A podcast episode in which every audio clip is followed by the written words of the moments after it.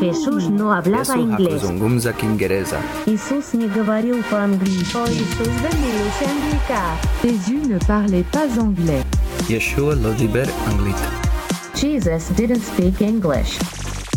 Sham Bakir, That's good evening in the language of today's episode. which happens to be Urdu. So today is uh, episode eight of J- Jesus Didn't Speak English. I almost said JDSE because it's just such a habit between you and I. Isn't it JDSE? I mean, it's both. It's JDSE. It's Jesus Didn't Speak English. Oh, you just used the whole thing. I was like, wait, isn't the abbreviation? Yes. You're real confused. So, this is episode eight. Uh, up until this point, Bob, we have been very laser focused on Yes. talking about all the different titles and mantles of Jesus that maybe not all of, but a bunch of the different mantles that he's a lot of them. Mm, encompassed inside the Gospels. Sure. And uh, today we are going to breeze through kind of more of an overview of the remaining ones that we had sat down and planned about after this uh, probably about a month long hiatus, right? A little bit. Somewhere a in bit there. of one month and a half. It's been some scheduling issues and some, you know, domestic life. I've got a couple young kids. You've got a young kid. It's a lot to it's a lot to juggle. Yeah. So today we're going to cover the remaining uh, topics that we have, and then going forward from here, we're going to try to be more topically driven, cover Mhm. some different theological, ideological, current event stuff, kind of like whatever comes up, Sure. and we'll talk about it from a Christian perspective and how we can find Jesus of the Bible through that, and how we make sense of the world around us. Yeah, stuff going on in our lives and our friends' lives. Correct. There's a whole lot of things. everything concurrent and some things not concurrent. So we got that going for us. Okay, so we're going to pray in line with what we've started to do with last episode and invite the Holy Spirit to be a part of this conversation in this episode. Let's do Would it. Would you like to start? Do you want me to start or do you want to play rock, paper, scissors, Bob? Let's rock, paper, scissors for it. Okay. Rock, paper, scissors, shoot.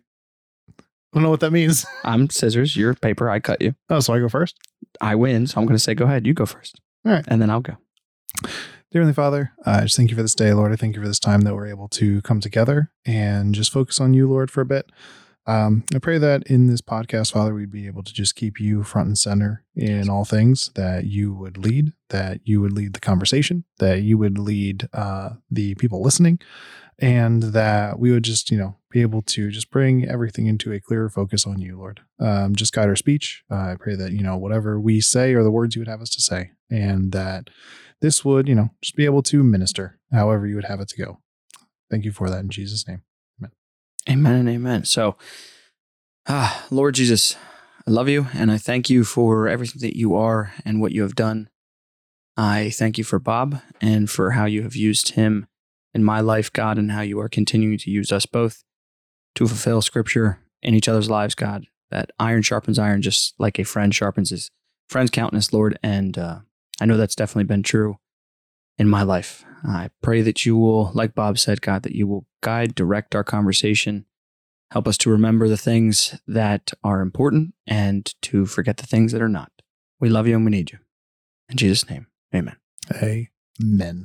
The first of the one, two, three, four. We have five topics to cover, so we've got to we got to stay on point here. I'm going to have to keep you so focused because so laser focused. Yeah. The first one although I usually get us off track, so That's okay. The first one is the Christ or the Messiah, okay? Because they are the same word, okay? And I know everybody's like, what? They're the same word? I don't mean that they're literally the same word. I mean that they are say, the so same could I call title. him Jesus Messiah instead of Jesus Christ? yes, you can, because both mean the same thing. So Messiah Now and a Chris Christ Tomlin song. me exactly, exactly. Get him, Chris. So Messiah and Christ mean the same thing. In the Gospel of John, I believe it is. I don't remember what the chapter is, but one place in there, um, John is using the word Messiah and he transliterates it into Greek as Messias, and then he says this means Christ or means anointed one. I don't remember which one he does in your English Bible, but either way, in the Greek text, that's what he says Messias and how it means Christos, because they mean the same thing. So, as we have previously discussed in other episodes, the name Jesus and the title Christ often get smushed together, even sometimes as a curse, which is really ironic because people are actually just doing what you're supposed to with the name, which is calling out for salvation and the anointed salvation. Interesting. It is. It really is. When I hear it every time, I used to get really upset. Now I just am kind of like, You don't even realize that you're doing it right now. You you're that, using it correctly and you don't even know it. just that video of Tim Tebow like golfing. I haven't. and he goes to uh he's lining up to take a swing and uh somebody behind him does something and they they shout jesus christ and he just turns and goes My Lord loves you Ah, that's what it is. and then he goes back and just Loves you. Hits I a have seen that. I have seen that, which is good. Like uh, a couple of the guys at work when I was still on second shift uh, would prolifically just throw it out all the time. Jesus Christ, Jesus Christ, and it it started to irk me. But what I started to do would was like, nah, bro, that's not Jesus. Like, nah, that's that's whoever. Like, if it was my buddy Bob, I would say, no, no, that's Bob, and they'd be like, ah, until it got to be like a joke. And then I stopped doing it because then they were doing it just so I would say, Yeah. no, it's this Right. other thing. But well it's interesting just real quick it's like go ahead. no one else gets used that way no one's like ah muhammad True. or True. any of the you know ah krishna Any of the other false gods. Ooh. Yeah, I did that. I said it. I'll say it again. so it's just false gods. so that's just that's interesting to me I would say um, it is interesting. I think it is culturally based most often because most of the people that are using Jesus Christ as a curse word are people that have grown up in um, the United States, which is, regardless of how Christian or not we actually are as a nation, the quote unquote default religion of the United States has Yeah. been Christianity. true And so form the taboo, the most taboo thing would be Jesus Christ. Hmm. That being said, in other nations around the world, I don't think they do the same curses and things like that. There's like a whole linguistic backup for those things. So I'm not I'm not as surprised that it's I know we usually as Christians are like, yeah, see, that's why he's God, because you're just slandering him because he's God. And yeah, to a point I think so, but I think the bigger thing is we have to remember this is America, which is the default religion is Christianity. true So I don't put too many eggs in the basket. I do chuckle now most times when I hear somebody say it because I'm like, you are using the name correctly. You just don't even acknowledge what you're doing. Jesus means salvation. I'm going to remind everybody Jesus means salvation, and the Christ means the anointed or the chosen or the authorized. All those work. So by saying Jesus Christ, you're saying the chosen salvation. And usually it's in a time when you're like, Eh, well, I was going to say when you really need him, like when you get really upset or when something bad happens. but then you usually just say jesus I mean, I've heard of both. Like literally on Tuesday, that's yesterday. Sorry, yesterday uh, at work, um, somebody was relaying like a, a just a really crappy story of something that happened to somebody, and then they were like, "Jesus Christ," and I was like, initially I was like, ah, and then I was like, well, I mean, you're you're still using it correctly. Yeah. I wish you wouldn't, but I just mean when people like, if you're in a situation where you're calling out for help to the Lord, I've never Oh, been like, like Christians, you mean? Yeah, or like if, Hmm. if I'm calling out, I'm never like, Jesus Christ, help me. It's always Hmm. just Jesus. There was a time in my life where I would use them synonymously, where I would just, as referring to Jesus, sometimes whether I'd be talking or praying, I would talk to him with the name Jesus, and sometimes it would be as Christ. And then as I continued to get more, uh, I guess, mature in the faith, I started to see a distinguishing feature between the two. Sure. Most often, when I refer to him in prayer or in thought, is as Jesus, because that's his name. And even though he is the Christ, it's like I can't not see him as that's like a specific role. You know what I mean? Yeah. There are also times where I get like real low key with Jesus where I'm like, listen, my guy. and I feel like he understands. Listen, my guy. Oh, I don't- I don't think mean, he's too I don't upset. think. No, I don't. I don't think so. I hope not. We'll talk about it someday. When it says that we have the ability to go boldly before the throne, right? Mm-hmm. That we and like it's a sentence that annoys me because I think we take advantage of it too often, of the going boldly. But even though it annoys me, it doesn't change scripture that we can go boldly before the throne. You know what I mean? And being able to go boldly uh, for you might look like yo, my guy. Um, I find that I find that most often when I'm trying to relay to especially people outside the faith the nature of our faith and like when I if I'm talking to them about how like the Lord speaks to me or how I pray I will try to do it tailored to the individual right so like Paul says I've become all things to all people so I'm going to try to tailor it to you how would be most accurate to what I think you would think, I guess is kind of, it's getting a little metacognitive, but like I work in prison. And so there is an array of vocabulary ability and linguistic ability inside prison. Mm, And sometimes it's vernacular English, which would colloquially be AAVE. Sometimes it's African American vernacular English. And so if I'm speaking to somebody who uses that kind of terminology, I'm going to try to relay it in a way that that person can understand. Right. So, like, I would say things like that to them to uh, express the intimacy. Yo, Jesus, my dude. I never speak to God like that in my own heart, though. You know what I mean? Yeah. And it's, I don't think it's disingenuous to say it that way. It's just me. I don't speak to God like that. But if I were somebody who actually spoke AAVE, Right. it would not be foreign to me to be able to say that to God. Does that make sense? Yeah, I don't think Okay. I don't think God gets super upset or nitpicky. I think he's just happy you're talking to him. I feel like that's the main thing. I, I, give, feel like there's a time and a place for it. yeah, for sure. Yeah. I mean, that's literally the whole thing that we've been talking about. The particular like- word usage. yes, the relationship is the biggest thing, right? For sure. So I know the heart of what you're saying, and I'm trying really hard to just acknowledge the heart of the message and not do what I want to do. Struggling, which is just pick it apart. Look on your face. I, wait, I just want to pick it apart because it's like, eh. I, I think God is. I, I don't have to think. Okay, so I know it says in Psalm 37, right? It says, uh, "Delight yourself in the Lord, and He will give you the desires of your heart." yes. That word in Hebrew is hitanag. Hitanag is a reflexive verb.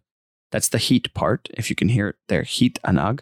Anag, if you go back in its etymology, means the look between two lovers that gets exchanged. Mhm. Okay. Very intimate, very passionate, very expressive, right?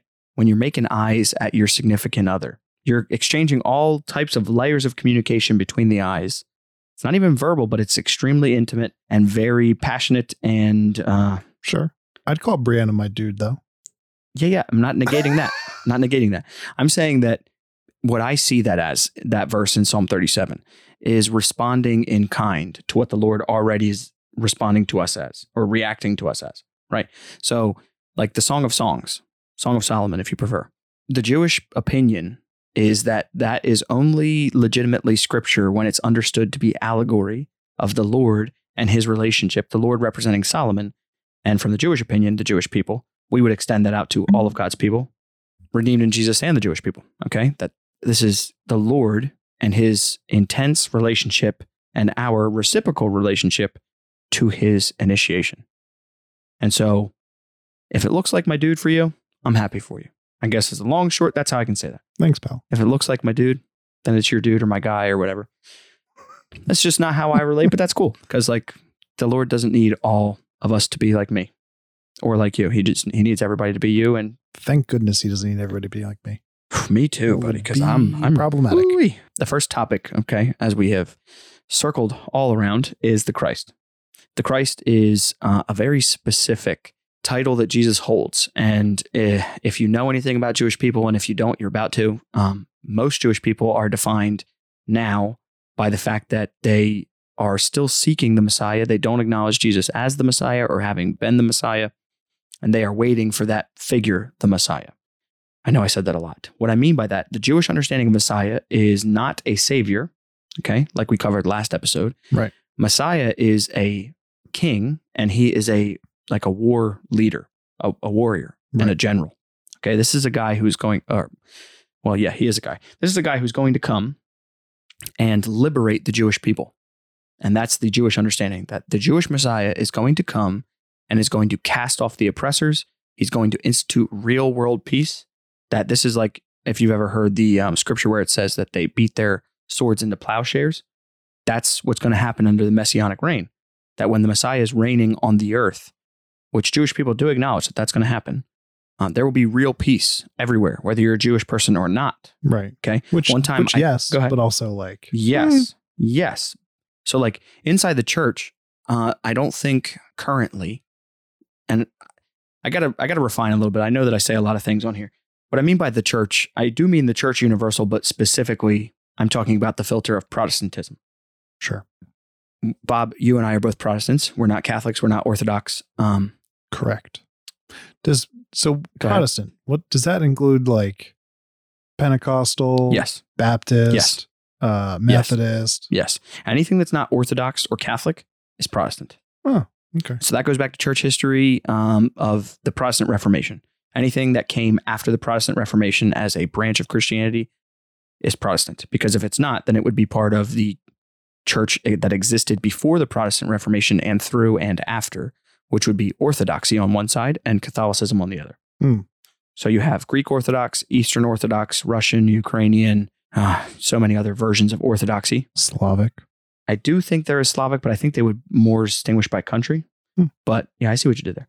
Uh, or like Catholic. So I'm speaking specifically inside Protestant, the Protestant Universal Church, which, which would be everybody who believes that Jesus is the Christ, the Son of God, lived a perfect life, was born of a virgin, died on the cross, rose after three days, and is now alive and waiting with the Father. If you hold to those tenets, talking to you.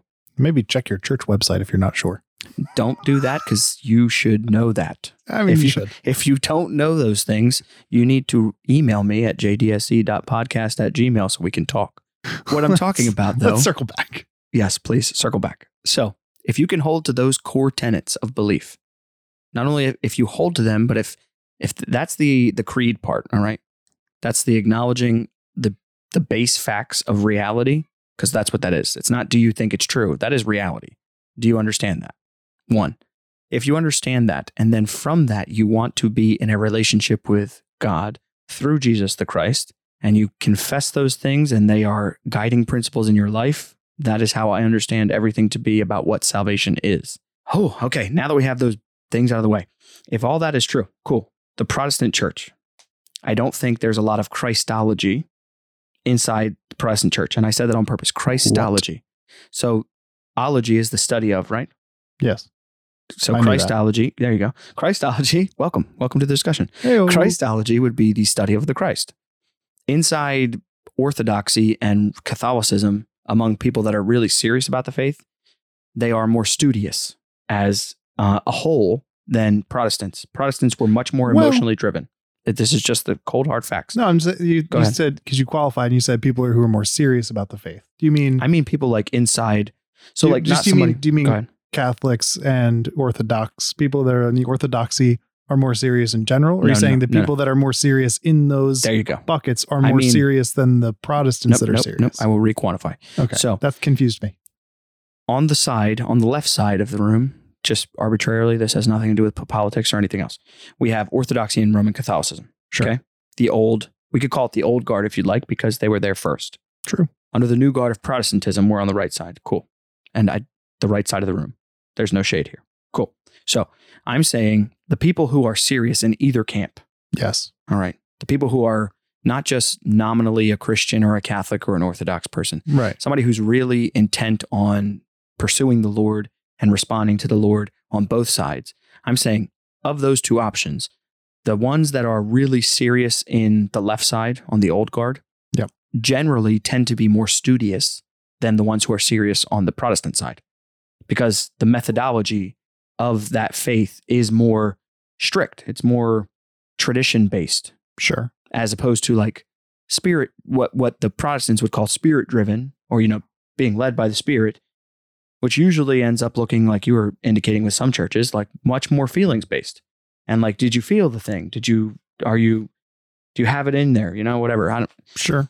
what i'm saying is the idea of christology and studying what the christ is like one part of the reason that we're doing this is because people aren't very studious and because they don't do a good job of looking for themselves and I've said it before, like it's cool when we're amongst each other that if we're, it's not cool, but it's understandable if we're inside the church, and I don't mean like the building, I mean if we're amongst other believers and we're not exactly correctly using a term like the Christ or the King or the Savior or the Redeemer, but we're using it to mean God or Jesus, it's more understandable.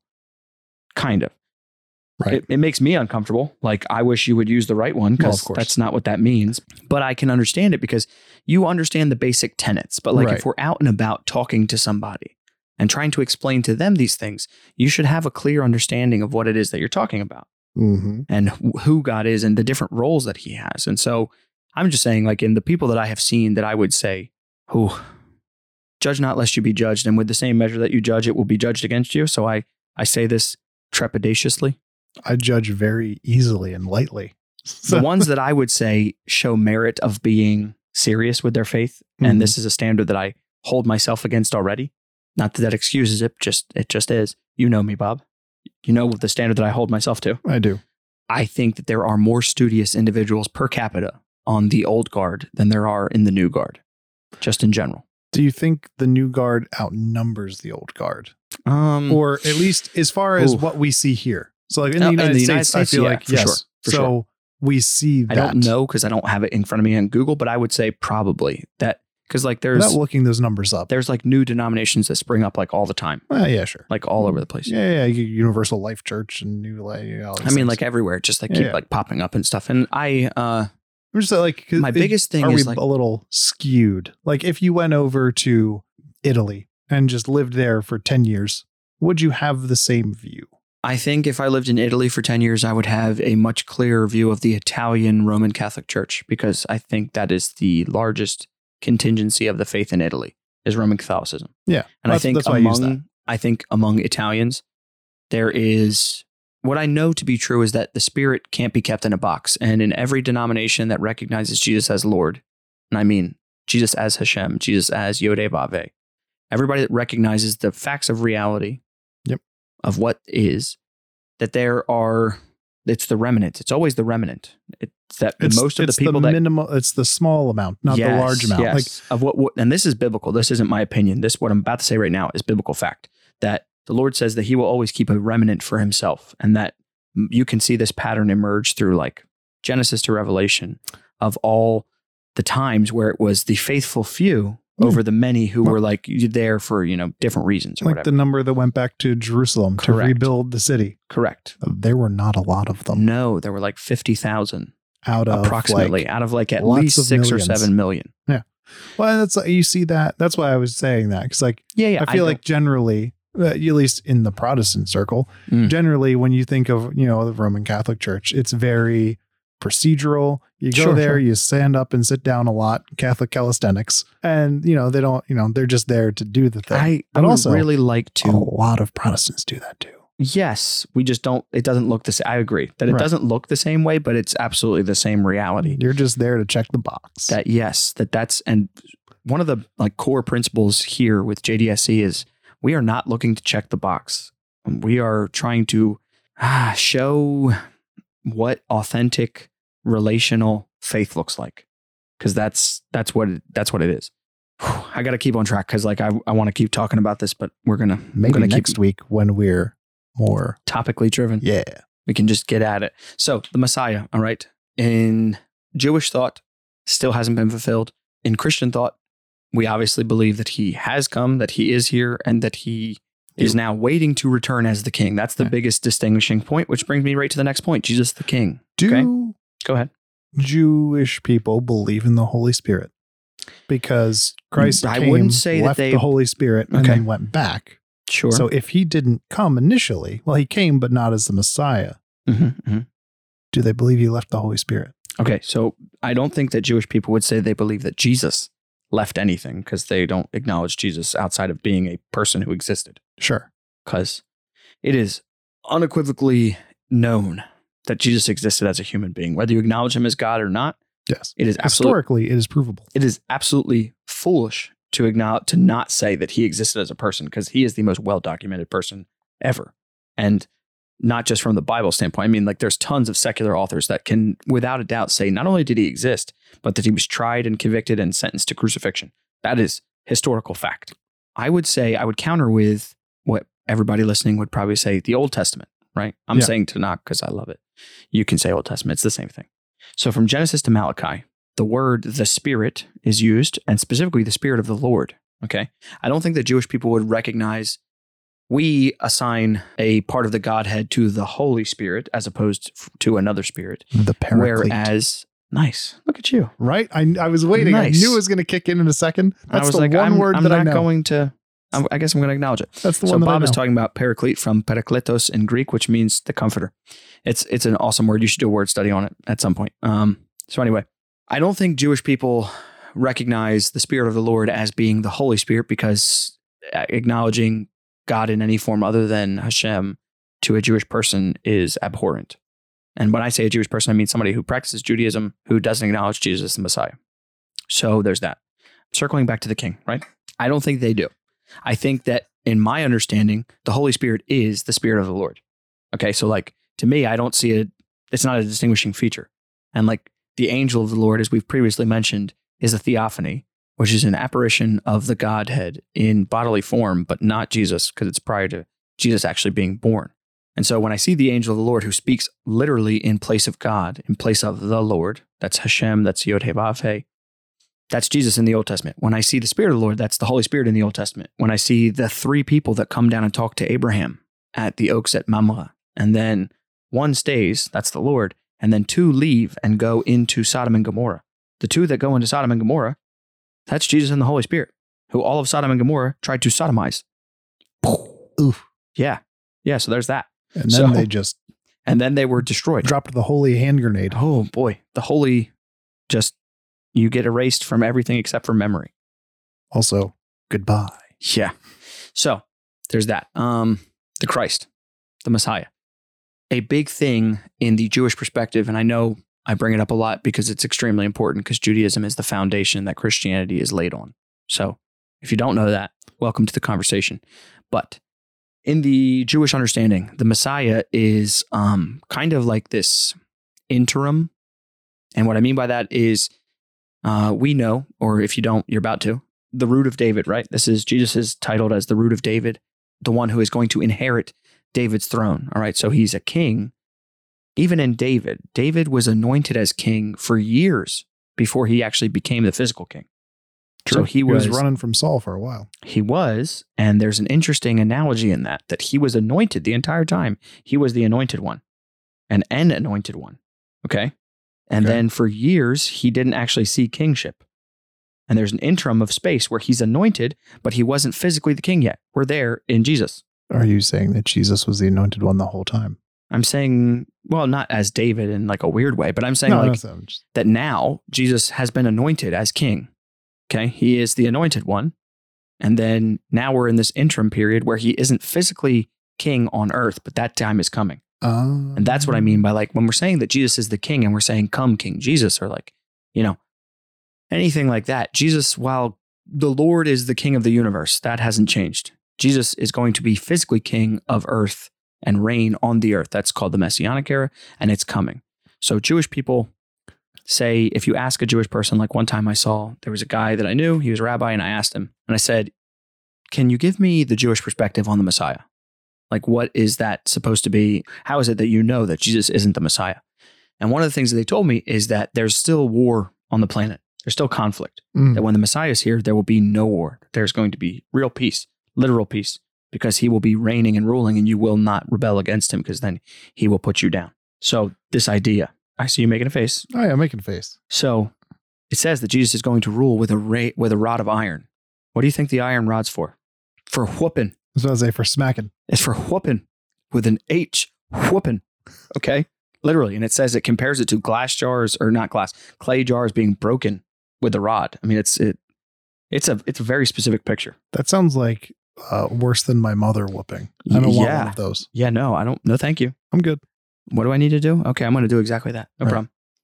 So there's that. Also, Um, go ahead. Jesus going straight to the metal rod. Like, don't not go get that switch off the tree, or you know, No, he's got taking his belt off. He's got it right he's there. in going straight hand. to the metal rod. You want to know something crazy to me? In Zechariah, all right, in Zechariah, I think it's 14, it says that in the millennium reign, when the when the Messiah is reigning in Jerusalem, that year to year, all the families of earth will come up to Jerusalem to celebrate Sukkot, which is one of the biblical feasts, and it's a very specific one. When they come up, that if they don't come up, that there will be there will be no rain in their land, and there will be like the plagues of Egypt that will be put on them. Okay, go read Zechariah so you can understand what I'm talking about, because I'm paraphrasing. The craziest part to me is that the millennial reign exists. All right. It's a thousand years. That's the millennium Yep. of Jesus reigning physically in Jerusalem. Okay. Yeah. This is before, I believe, New Jerusalem descends, Yes, I think. it's my understanding. So after that, this entire, I forgot to say, this entire thousand years, Satan, the enemy, the devil, the dragon, has been locked up in the abyss, Yes. the bottomless pit, just falling for a thousand years. Yep. And then at the end of the like thousand years, Lord of the Rings. yeah, Just falling. at the end of the thousand years, he's let out. Now, here's the craziest Correct. part. When he gets out, he convinces All right. a this, lot of people. like most of the world, Again, again, going back to the the, the remainder versus the, the big part, he convinces most of the world who has literally seen Jesus in the flesh, God in the flesh, reigning as a king in Jerusalem. for generations. For 1,000 years, they have seen this, they have known it. And still, they're going to be able to say, screw that guy. That's crazy to me. Like when I understood that, and people were like, well, I would believe in God if I could see him. And I was like, no, you won't. One, you wouldn't. No, you wouldn't. Because, like, literally, That's a good point. There will be people who will see him face to face. And this is no longer like, well, he maybe he's God, maybe he's not God. This dude is reigning, Mm. the king. Yes. And you don't like it, I don't care. You still have to acknowledge it. And if you don't, at the end, they're going to try again to rebel, and then fire from the heaven is going to descend and engulf everything, and you're done. The craziest part to me is like that that's the king being subjects of the king now, and that that's part of our reality that we acknowledge him willingly. But understand that I think it's Philippians, right? It's Philippians 2 10 and 11, maybe, Sure. that it says, every knee will bow, every tongue will confess, right? Uh, that sounds about right. I think so.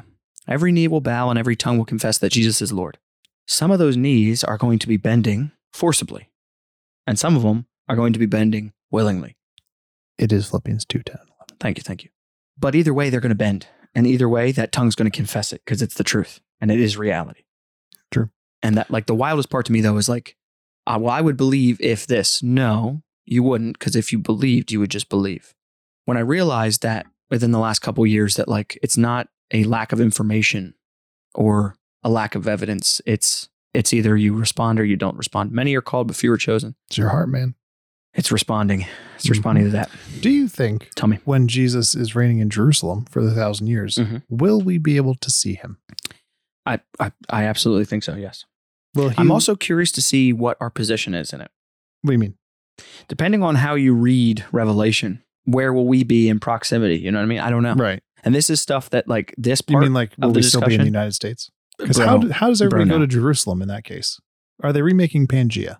I don't think God ever made Pangea. I'm just going to put it out there. You don't I know that's, the a prevailing opinion. I don't really think it's accurate. Don't really care if you think it's true or not, but Um, I don't think so. I've got questions, Lord. Well, he's got answers. Whether you get them or not, I'm not sure. All right. So, what we're about to say, everything and from this point forward is going to be conjecture based off of biblical understanding. So, Yes. not biblical fact. I'm going to tell you right now that some of this is this is my opinion, having read Revelation. Well, also a lot of this is our opinion. Like you can look all this stuff up yourself. Sure, sure. I mean, when I'm saying this is biblical fact, it's undisputable.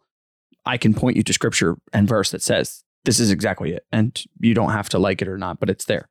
You have to square that with the Lord, not me. Like that's you and the judge's discussion. Mine is already settled. So if you read through Revelation, the messianic reign and the thousand year reign is after what most people would consider the apocalypse. There's a lot of death in the apocalypse. Like a lot. Like a couple times it said a third of a mankind, like a third of mankind. If you do that a couple times, that's two thirds of mankind. And so, like, I don't know what it's going to look like in terms of, I don't know. The easiest answer is I don't know. I don't know what it's going to look like. I I can't I, I can't even imagine to be honest. I'm saying I don't know what our position is going to be in terms of like if you were a saint that died before the apocalypse, are you back on Earth now or Right. not? I'm not sure. There's a lot of Where are you during? I the, know during the I know that there's a lot of people that um I love studying Revelation because it's You've been really on the Revelation kick recently. yeah, uh, it's important, but it's important stuff. But I don't teach from it where I say this is fact because there's so much inside Revelation that's like I know and I can track other people's thought processes and say like, okay, I see how you're saying this is this and that is that, and I respect it. But like, ah, I don't, I don't know that enough to say this is what it is. Do you think it's also because Revelation is like the one book in the Bible? Well, I guess others do ish, but like it's the one book that really specifically deals with like future things that have not yet happened. All the a lot of the other the rest of the Bible's in the past. It's things that have happened. So I'm doing a maniacal like You finger are- thing. You're twiddling your fingers and I'm So Revelation Nervous. is heavily quoted, like heavily, heavily quoted from Daniel, from Jeremiah, Isaiah, Zechariah, Old Testament prophets. Like one of the key aspects of prophecy is foretelling the future. So the the Bible as a document cross references itself like close to sixty five thousand times. It's it's a lot. I would say Revelation is more, it's hard to understand because the nature of prophecy, mm. because how much of it is trying to sift through, like, okay, is this a physical thing? Is this a spiritual thing? Is this like when Jesus is initially presented in chapter five? Okay. John is sitting around with the elders before the throne, and God the Father, the Ancient of Days, is sitting on the throne, and he has the scroll with seven seals written on the front and back, and he holds it up. And God doesn't speak, but an angel, a big, strong angel, says, Who is worthy to take the scroll and to open the seals thereof? Mm. And it's silent. It's just crickets, except crickets aren't even talking. It's just silence. And John even says, Nobody in heaven or on earth or under the earth or in the sea, nobody says anything. And John starts to lose it. He starts to lose his mind. He's weeping. And an elder says, Yo, bro, cut it out. Just cut it out. Why are you weeping? He's like, Look, here comes the lion of Judah, the root of David, who has conquered and is worthy to open the scroll. And then John says, And I saw the one who looked like a lamb who was slain, having seven eyes and seven horns. So I don't know if you've seen like a ram ever. Usually they have two horns I've seen them. and they have two eyes. Yes. So, like, when John is saying and he sees the lamb who looks like it's been slain, and I know it says lamb in most English translations. I'm looking at it right now. The Greek, I know. The Greek is actually arniu, which is a, could also be a ram. I'm just putting it out there. So the not ram's standing there. Well, it could be either. It's Either not- way, that thing's nightmare fuel. if it has literal seven eyes and literal seven horns, it could be. But like in biblical symbolism, horns are representative of power or powers. Okay, like a power. And so, like the beast that John sees coming out of the ocean, it has like 10 horns. And so, do I think that it actually is a physical beast that we're going to see on the planet that has seven or 10 horns? No, I don't think so. I think those are symbolic to represent what's going on. It's. And so, like, it's that is why Revelation is hard to understand. Mm. Okay. I don't have an easy way to segue into this. So I'm just going to segue right into. I'm just We're going to. segueing back We're on just- track. We're just dropping right off of Revelation. There's a lot there. Read it and pray for the Holy Spirit to illuminate Jesus to you in it, because that's what I've been doing, and it's I've, I'm making strides. But man, there's so much I'm there. sure it will come up again in later It episodes. will absolutely come up. The next one is Jesus as the Word. Okay, and I have this slashed as the Torah or the law. So, do you know what the word Torah means, Bob? I'm going to surprise you and say, no. So the Torah, usually, if you're talking again to a Jewish person, that's the first five books of the Bible, right? Oh, Genesis, Oh, Exodus, Leviticus, that. Numbers, and Deuteronomy. It's I'm okay. a doofus. nope, not at all. Oh, wait, we can use negative talk. I'm saying in the actual word, the Torah, the Torah means the law or the instruction or the statutes or teaching. Okay, it's, it's Yeah. kind of like all those. John in John 1 1 says that Jesus is the word, right? Yep. Yes, he does. He says that he is the logos. It's begin it's like a really big thing in John's gospel that Jesus is the account of God, that he is the logos of God. One of the things that I love about what he did in the beginning of his gospel is that he specifically draws reference to Genesis 1 1 in the Greek Septuagint. Because whether you know it or not, most of the early church was interacting with the Septuagint and not a Jewish version of the Old Testament. So, Torah, first five books. Yes, Septuagint, Genesis to Malachi. I thought that was Tanakh. That is the Tanakh. I'm saying that's a the, So the Sep- Septuagint is a Greek trans uh, a manuscript. It's a specific manuscript. Tanakh is, Tanakh is the Genesis to Malachi books. Also, interestingly enough, why we're talking about it right now because it's relevant in the Old Testament, right? yes, OT.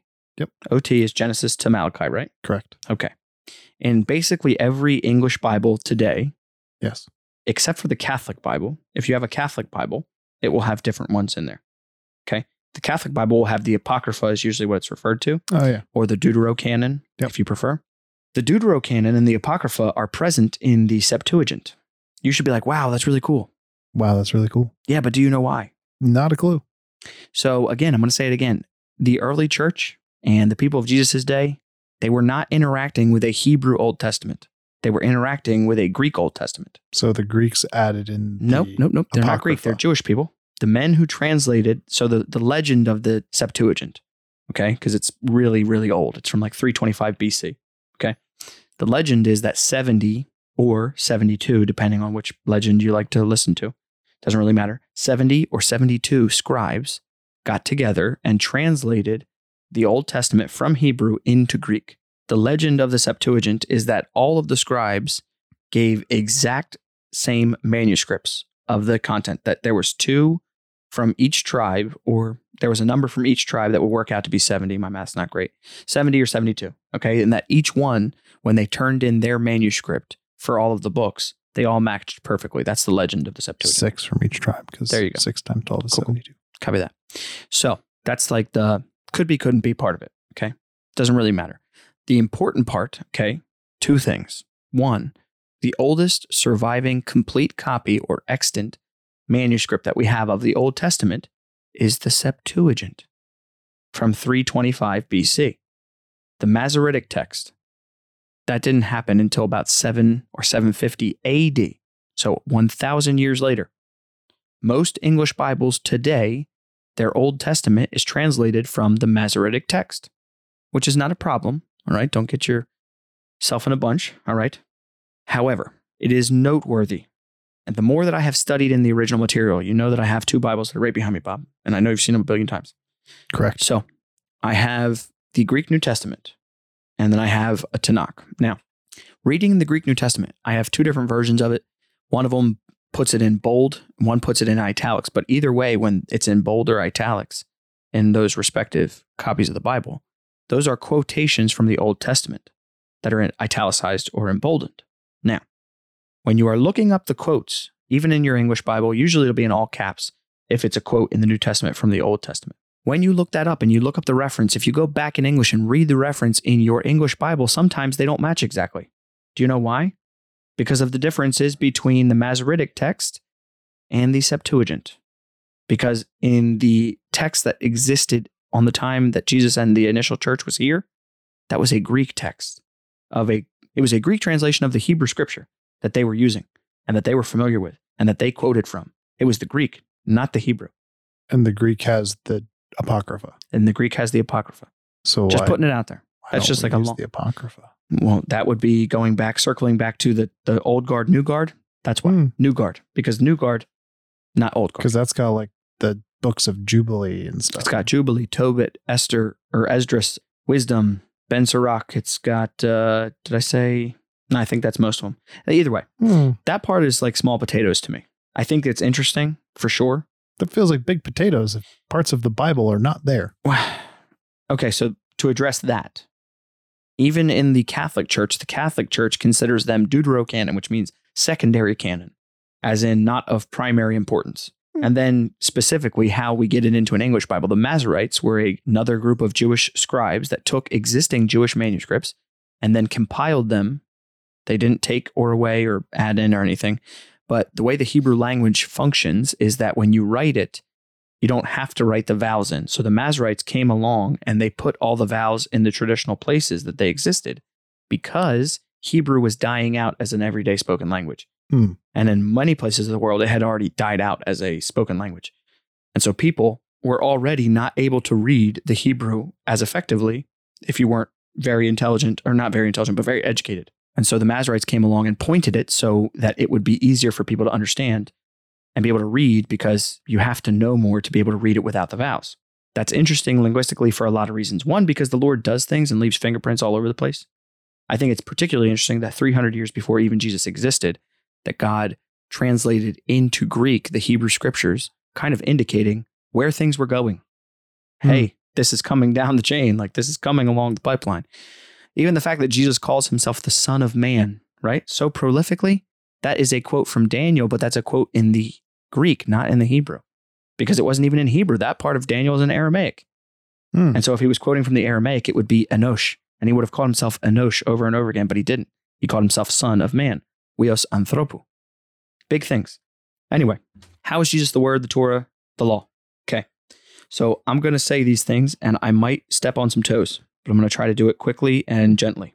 So It's probably going to be painful. we all know that John says Jesus is the Word. In the beginning, Yes. he was the Word. One of the things that I started to say and then I got off track with was the prevailing Jewish opinion that I've heard of, especially among, amongst people that study Torah and all that, is that when God spoke creation into existence, that he did it with the tool, so to speak, of the Torah, that the Torah is actually the physical origination point of everything that we see. That when God said, let there be light, that actually the Torah did that. Okay. And it's lined. I know you're making a face Okay. outside on my coffee thing, there is a proverb that it's lined up with, and it says, You possessed me in your hand before all of your mighty works of old, and that you did this through me. And this is lined up in, I believe, the midrash of uh, in the beginning when God is What's the creating. midrash? it's sorry, good point. The midrash is a traditional Jewish commentary and understanding of things in the Bible. It's either in the midrash or the Mishnah. I can't remember which one. What's the Mishnah? It's the same thing. It's a commentary on the Bible Got it. just like the Talmud. What's that? It's another one.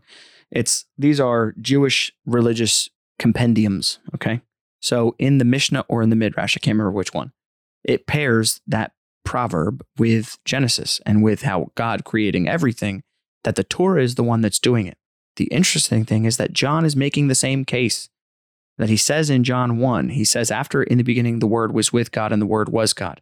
That's Genesis 1 1. In the Greek, en arche, and in John's, en arche. It's a direct reference, again, quoting from the Greek Old Testament. So there's that.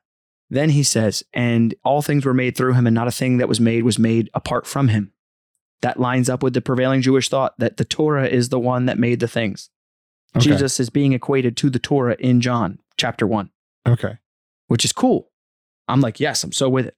Because like you read I'm tracking now. Yes, you read in like the Psalms, you read in these other places, and you see how the law of the Lord is good, right? It, it's light into your path. It's all these other things. Yeah. And then we have Pauline doctrine that comes in in like Romans 7, where it says that law is death. And it's like, ah, I love you, Paul. I love you, bro. I understand the point that you're making. Also, like, how can the law I mean, be death and of- life at the same time? Because, It can't be. well, It is and it isn't. I was going to say it is because, like, the law is if I try to fulfill it. It is. If I try to fulfill the law, Sure, go I miss. yes. I'm so glad you said you missed. Did you do it on purpose? Yes. Good for you. Good for you, Bob. Go me. So, I'm learning, guys. sin, the word for sin in Hebrew is chata. Miss the mark. which means to miss the mark. The word for to hit the mark is yara, which is the root word for Torah. Torah is to hit the mark. So to say that Jesus is the Torah is on the nose, right? Because he is the word made flesh. He is the law made into a person. And he is good, even though the law is harsh. And that's like Paul's point that why would you want to be under the law? Because the law makes you unable to do all the things that you want to do. And I understand his point. I'm also like, yes, but Jesus is the law. And I know that like ruffles a lot of feathers, especially people that say like the law was for a specific time and then it stopped. I disagree politely, but mm. you know, hey, I'm gonna put it out there. That's between you and the judge. It's not Sure. for me. I don't I don't need to get into that. But anyway, That's where people like to put, like, yeah.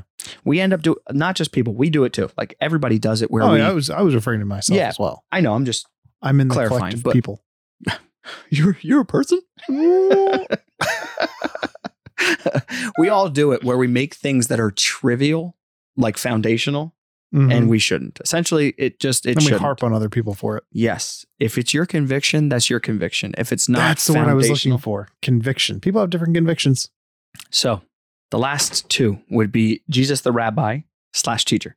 Every time in the Gospels that Jesus is addressed as teacher, teacher in your English Bible, understand that the word that's written in Greek is ravi, ravi.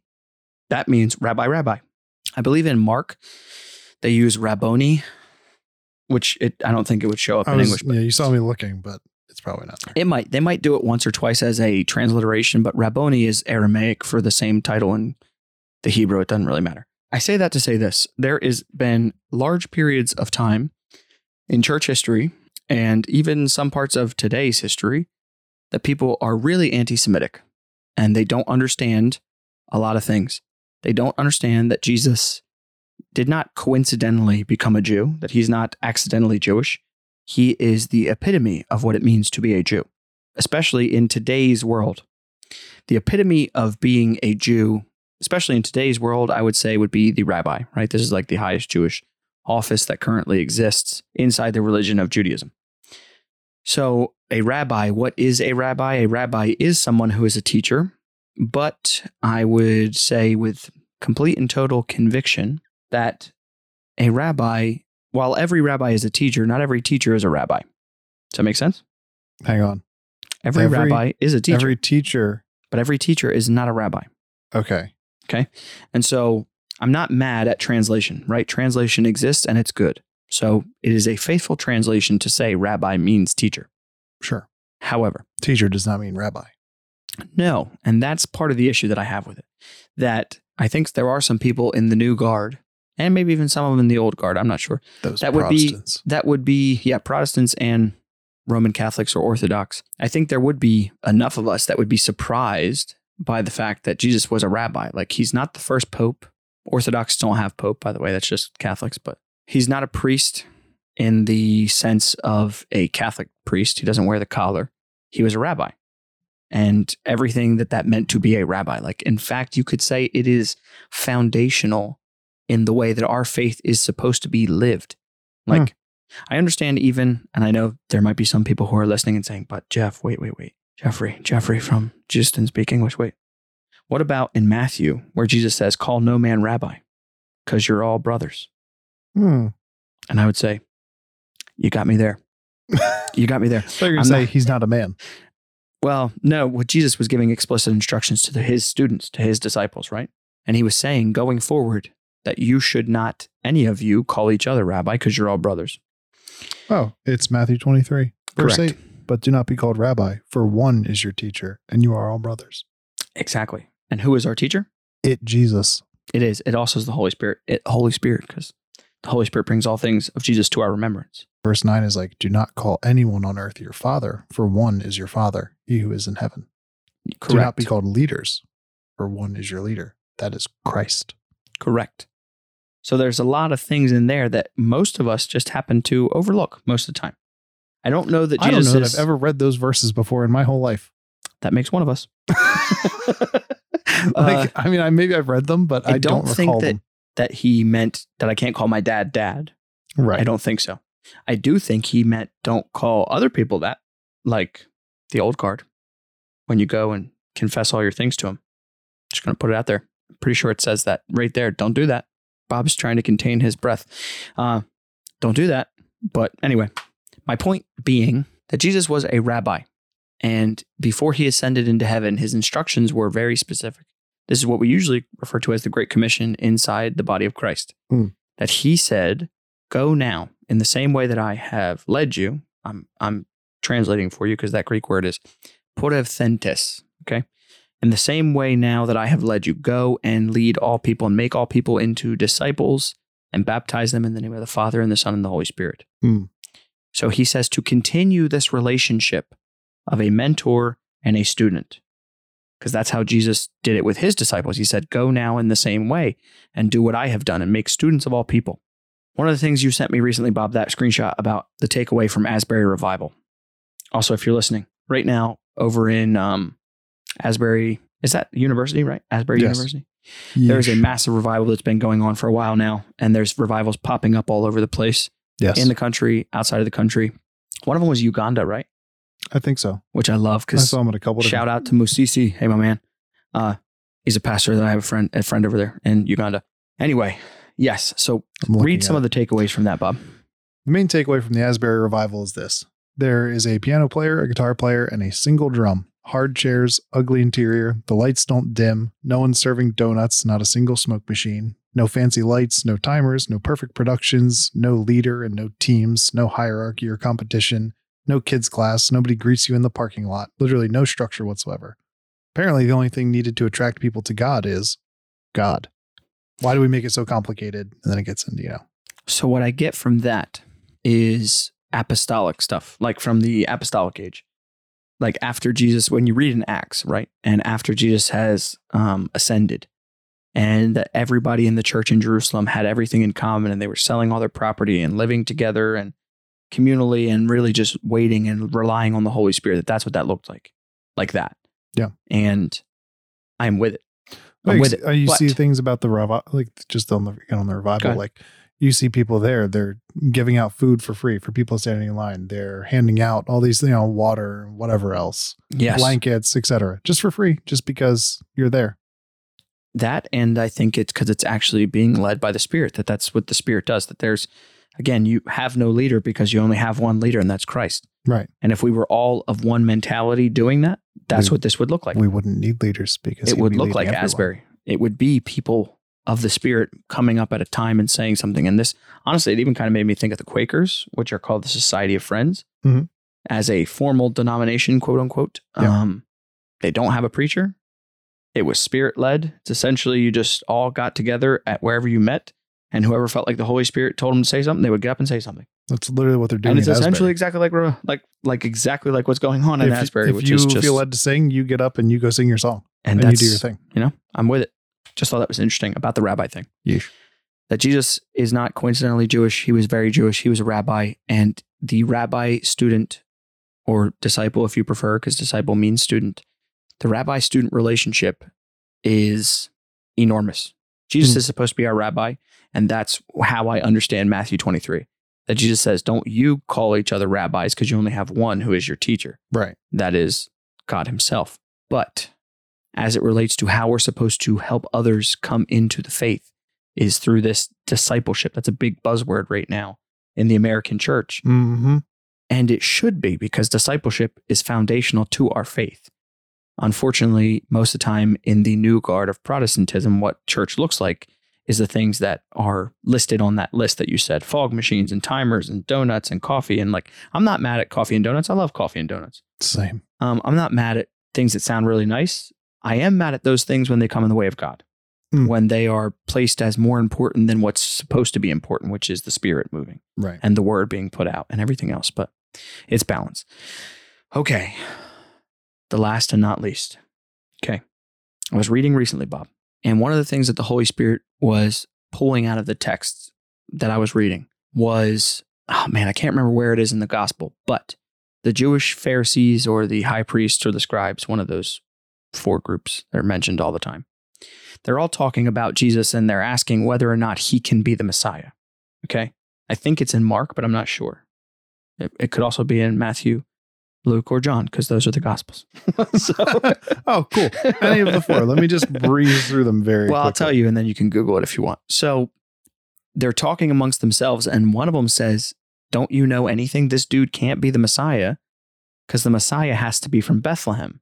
And he's from where? Nazareth. Nazareth. And then one of them says, like, what good comes out of Nazareth? Actually, I think that was Nathaniel, but either way. The thing that shocked me, right? That the Holy Spirit pointed out was this. You ready? Ready for it? Yes. One of the things that they say is that the uh, that Jesus has that the Messiah has to be from Bethlehem. You find it? It's in John 7. Oh man, John 7, starting at verse 40. go ahead, read it. Some of the people, therefore, when they heard these words, were saying, This certainly is the prophet. Others were saying, This is the Christ. Still others were saying, Surely the Christ is not going to come from Galilee, is he? Has not the scripture said that the Christ comes from the descendants of David and from Bethlehem, the village where David was? We know in Matthew and in Luke, right? There are two things in the beginning of their their gospels, which are the genealogies of Jesus. That Matthew records the genealogy of Joseph, his legal guardian, who is a descendant of David legally because he's his stepfather. And Luke records Mary's genealogy, who also is a Judite, and his blood relative connecting him to the Messiah. We also know, I believe it's in Luke, that there's a census and everybody has to return to where their ancestral homeland is to be counted among the census. That's in Luke's. Yes. And that Jesus, we know, is born in what? In Bethlehem, In a manger. in a manger in Bethlehem. So, according to, and this was the, so I'm, I'm going to get, this is the big reveal. The part that blew my mind is how often God checks off the box of prophecy, but I think intentionally does it in a way that we don't consider valid. So, the Jewish guys who are studied in the law, these are guys who have dedicated their lives to knowing the material, to knowing the code, to, to, to study. Okay. Yep. And they're like, even quoting it right now, don't you know what it says? It says that he has to be of Bethlehem from the village where David was and from his descendants. This dude's from Galilee. Cool. But he is David's descendant and he was born in Bethlehem. So technically, he is from Bethlehem. Mm-hmm. He's also of Nazareth, which I'm not sure. I didn't actually check and I should have in preparation for this. I don't remember if there's actually a scripture or not that says that the Messiah is going to be a Nazarite. But if it does, Jesus also fulfills that because what town is he from? Nazareth. Nazareth. Now I know that tech now we as people would be like, yeah, but what's a Nazarite? A Nazarite is somebody like Samson, right? Who takes the Nazarite's vow, who abides by the dictates of the Nazarite vow. The thing that astonishes me, or was astonishing again, is that God fulfills the prophecy, but sometimes it looks nothing like what we would expect. And we would be like, well, that's technically true, but that's not really true. It's just technically true. Well, both are true. What I'm hearing is both are true. God loves technicalities. Uh, I don't know that he loves technicalities as much as it's like I feel like he just sits up there and is like, like he's just he's I think highly sometimes- amused at the things that he's like. I put it right there. Like you guys just didn't see it. like he's into riddles. Yeah. Paul And even it, said it, Paul makes says him it. chuckle when you try to solve these things. When you try to put God in a box, God has a great way of showing you just how small that box is and how incapable it is of holding him. Hmm. And so, like Paul says it, that he uses the foolish things of the world to confuse the wise people. And like, Hmm. case in point, with the Jewish guys who were like, he's not from Bethlehem, he's from Galilee. Well, technically, yes, to both. He is from Bethlehem and he is from Galilee because he was born in Bethlehem. And I understand that in the typical convention, to be of a place is to live there. Most often, Jesus is referred to as Jesus of what? Of Nazareth, because he is from Nazareth, because he lived in Nazareth, which I think also is specifically amusing. The last thing I'm going to say, okay? Nazareth is from the Hebrew Netzer. Netzer in the outline. So I'm on the Blue Letter Bible, okay? I see it. It's a fantastic resource. Yep. It's got the outline of biblical usage. All right. This is four times in the KJV, it's translated as branch. Hmm. Another technicality that we have I see what you did there. over and over again in, prophes- in prophecy, like in Isaiah, so many times it says that there is a branch that shoots up out of the desert. That's Nazareth. I'm the branch. That's You are the. Jesus in Nazareth, even in the place where he's from, Nazareth. It comes from Netzer, which means to shoot up, to shoot up as a branch, which I think is awesome. And from there, it goes the actual like root word for Netzer, because Netzer is a noun. From the verb is natsar, which means to guard or watch or to keep over something, to like to guard in a good sense, which is I, I think it's just ah, it's so wild, so wild that Jesus like over and over again that God is just leaving like breadcrumbs, like a trail of breadcrumbs in places that we don't think to look or that we don't expect. And every time I find it, I just am like, oh, you did it again. You did it again, God. Look at that. Oh my goodness. So there's that. God is marvelous and all the things that he does. I'm telling you, it's just, it's Amen the longer. I know him, the more I'm like, you are just what I said earlier in the episode, like acknowledging reality. Yeah. Like more of that. Like every time that I see another place, I'm like, like, how is anybody like there is going to be no defense on judgment day, obviously, mm. because it's not actually, it's not adversarial like our stupid court system. It's just Ooh. statement of fact. And then you get to be a witness to the statement of like, you don't have it. There's nothing you could say because it's just, Yeah. this is what happened There's no. I can't hire an attorney to you know to no, talk to, to God. lie for me and try to persuade him to to to not give me exactly what it is. Anyway, just that there's that. Like the more that I study, the more I'm just like, God, you, uh, this is insurmountable. Like it's just it's just everywhere. Yeah. Anyway, I hope that you've enjoyed all of this. So to just very briefly touch, we talked about Jesus the Christ or Messiah, Jesus the King who is coming, Jesus the Word or the Torah or the Law. Okay, because he's those things. Jesus the rabbi and the teacher, or the teacher if you prefer, because that's what it means, and Jesus the Nazarite or the Nazarene or of Nazareth, okay, because those are the last five things that we wanted to discuss as mantles that Jesus embodied while he was here physically. So, next episode, we're going to be talking about something topically driven. I'm not really sure what. We'll probably discuss it in the meantime. I would assume. And we'll come back to you of the next episode for that. But I hope that you have found this enjoyable. I hope it's been more than just enjoyable. I hope it's been productive and that the Holy Spirit has used it to speak to you because he is amazing. Man, if you don't know Jesus, if you don't know what we're talking about, please, please, please reach out to one of us. We have the email. It's jdse.podcast at gmail.com. We're also on Instagram if you like this kind of stuff on a much smaller, condensed scale. Uh, I do a daily kind of devotion thing where I pick a verse, I read it in the English and the original, and then I give a brief and sometimes not as brief Sometimes those Of, things be running like six, seven minutes. yeah, sometimes they are, but you know, putting it out there like that, and I think that's that's that's all of our media right now currently. Also, we're on YouTube. I'm I'm really behind. I need to actually like update the slides and stuff. Oh yeah. We only have like the first two or three things on YouTube, but we Yeah. also have a YouTube channel. We, I need to catch up. So there's those things. If you'd like somebody to pray with you, if you Hit want to know more up. about Jesus, please reach out. This is not just a one sided thing. We are looking for people who want to know more about God, who, whether you liked it, whether you didn't, whether you have questions, this should not be a monologue. It should be a conversation. So please reach out. we'd love to hear from you. So for that, I'm going to say Delashka Terahi. Keep seeking.